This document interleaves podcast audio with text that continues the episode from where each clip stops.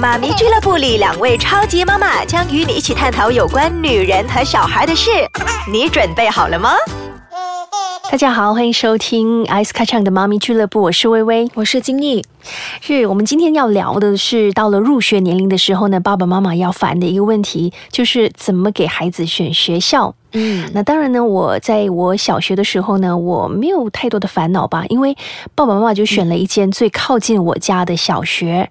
就我姐姐啊，甚至是大我几岁到十几岁的阿姨舅舅，他们都是那边毕业的，所以就很顺其自然的进到那间学校，嗯没有特别去选。可是我反而不是选最靠近家的那一间学校，对。我们是还有一段距离的，所以呢都是要搭巴士上学。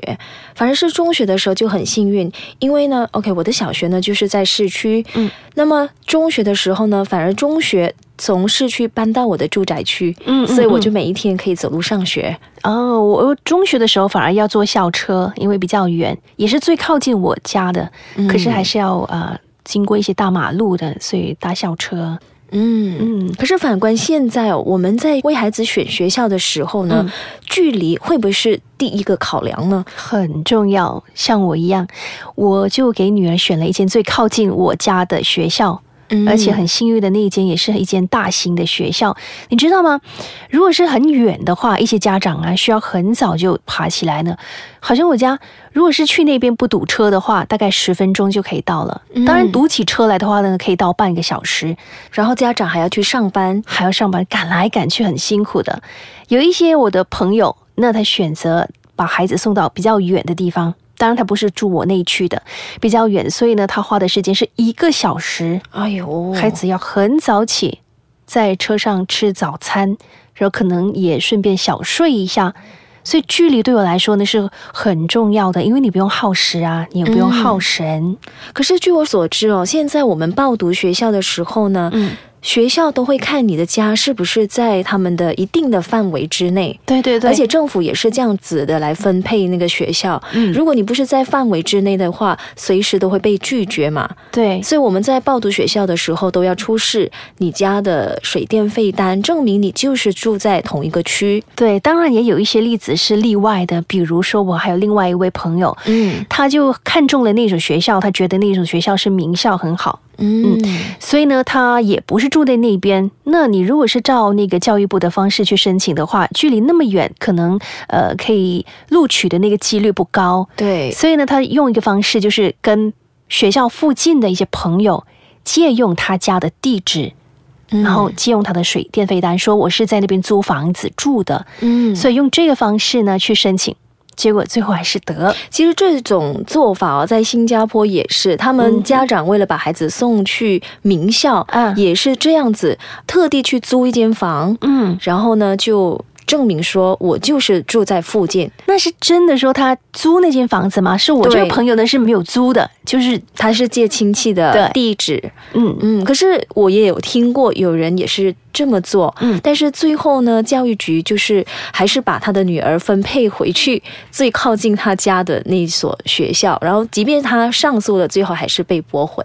哦，所以我觉得这个距离是一个很大的考量。除了我们家长本身呢，觉得靠近是很方便了，教育局也是觉得应该这样，要不然的话，你一窝蜂都去那间学校，反而别的可能比较微型还是怎么样的就没有人了，那个比例不正常吧？嗯，而且我觉得耗时哦，与其在马路上耗那个时间哦，倒不如让孩子多一点时间休息。嗯嗯，名不名校也是其次了，对吗？可是很多就是冲着名校了而来的，名校也未必代表说老师一定是最好的。我是这么认为，有时候微型小学也是有很尽责的老师。我非常认同。然后我不希望说孩子七早八早起身，然后家长还要在马路上塞车呀。我觉得那个精神啊、时间的消耗，嗯，可能。它就是会影响到孩子的学习进度。是金一该说的好啊，微型学校未必是不好的，因为我本身就是来自微型学校，而且是超级微型的。我读一年级的时候，我班上只有九位同学，包括我。那全校只有七十多个，嗯，就是每一个年级只有一班啊，对，一班而已。所以我女儿会问我：“妈妈，你？”读哪一班，是 A 班还是 B 班，我觉得我没有选择的，就最好的班你直接说。对，而且呢，我们微型小学嘛，所以我们教育局呢特别照顾我们，就每天下课的时候呢，我们有免费的午餐吃。天下真的有免费的午餐的，在我小学的时候吃了。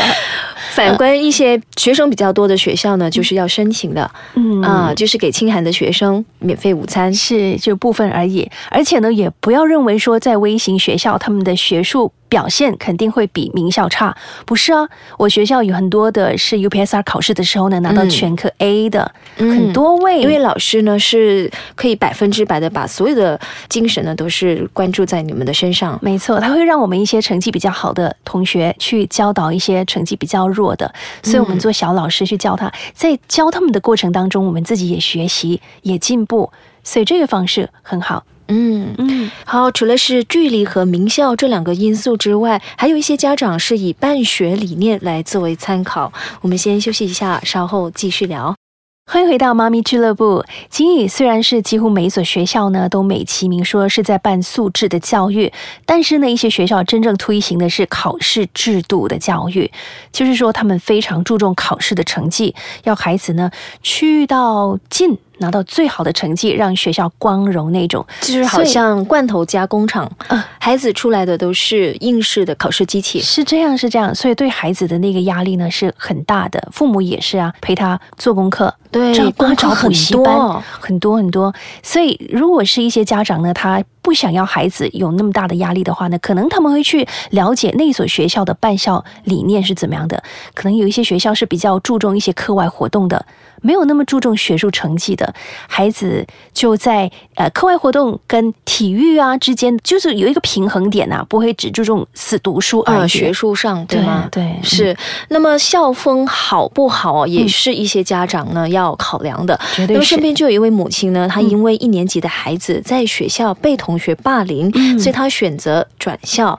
那么当家长做了该做的，就是向校方也投诉了，然后之后也没有下文，没有办法解决到。问题，又或者是已经给孩子留下那个阴影啊，所以不能够再待在同一所学校，那么申请转校。也是唯一的一个方法，是让他走出那个阴影哈，要不然的话，一直继续待在那边，可能就会觉得，哎呦，还是同学可能会欺负我，有一个压力在那边，难免呢。有一些家长呢，真的是嗯孟母三迁，嗯。嗯，今时今日还是有这样的一个啊例子哦，就为了孩子，对，你知道一个叫做华德福教育理念的吗？啊，对，让孩子因为爬树玩沙的那个，对对对，他们在七岁之前呢是不握笔，然后就不做功课的，就是有很多。户外活动，然后都是很多都是手工啊之类的。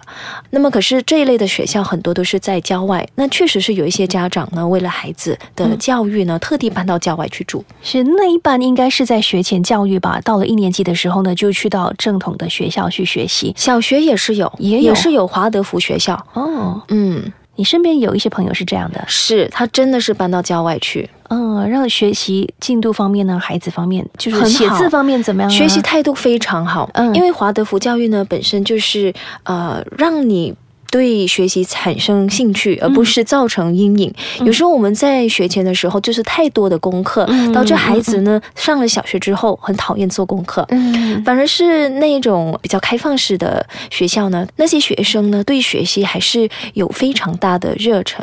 我身边就有一个同事，他将他的呃六岁的孩子送去那个幼儿园，就是华德福的。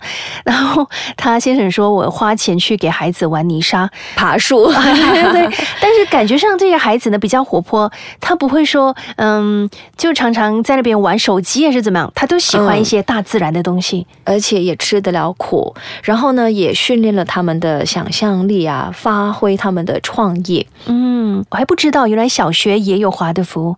到中学呢？中学也会有吗？中学有可能他们就选择去了私人学校或者是国际学校。嗯，他走的路跟一般的家长都很不一样。嗯，所以有一位家长呢，就是跟我分享说，如果你呃最终还是要打算把孩子送去华小的话，嗯，那么学前的话就不能待在华德福太多年。嗯，因为可能跟跟不上。对。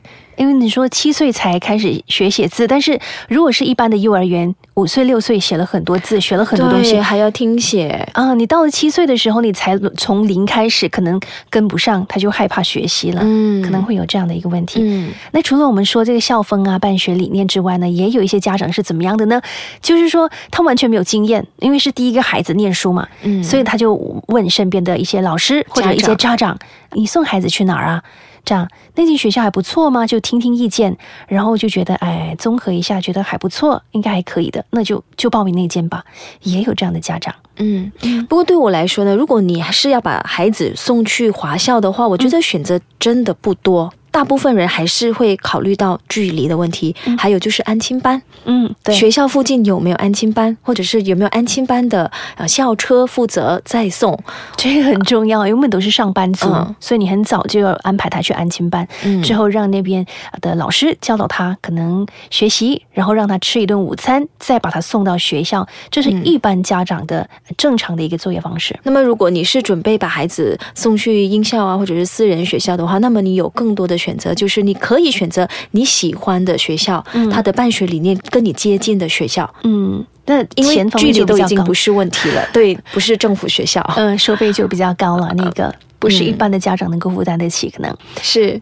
那我觉得总的来说呢，呃，遇到好的老师这个比较重要。你进不进到名校，我觉得反而是其次。好的老师真的是帮你很多。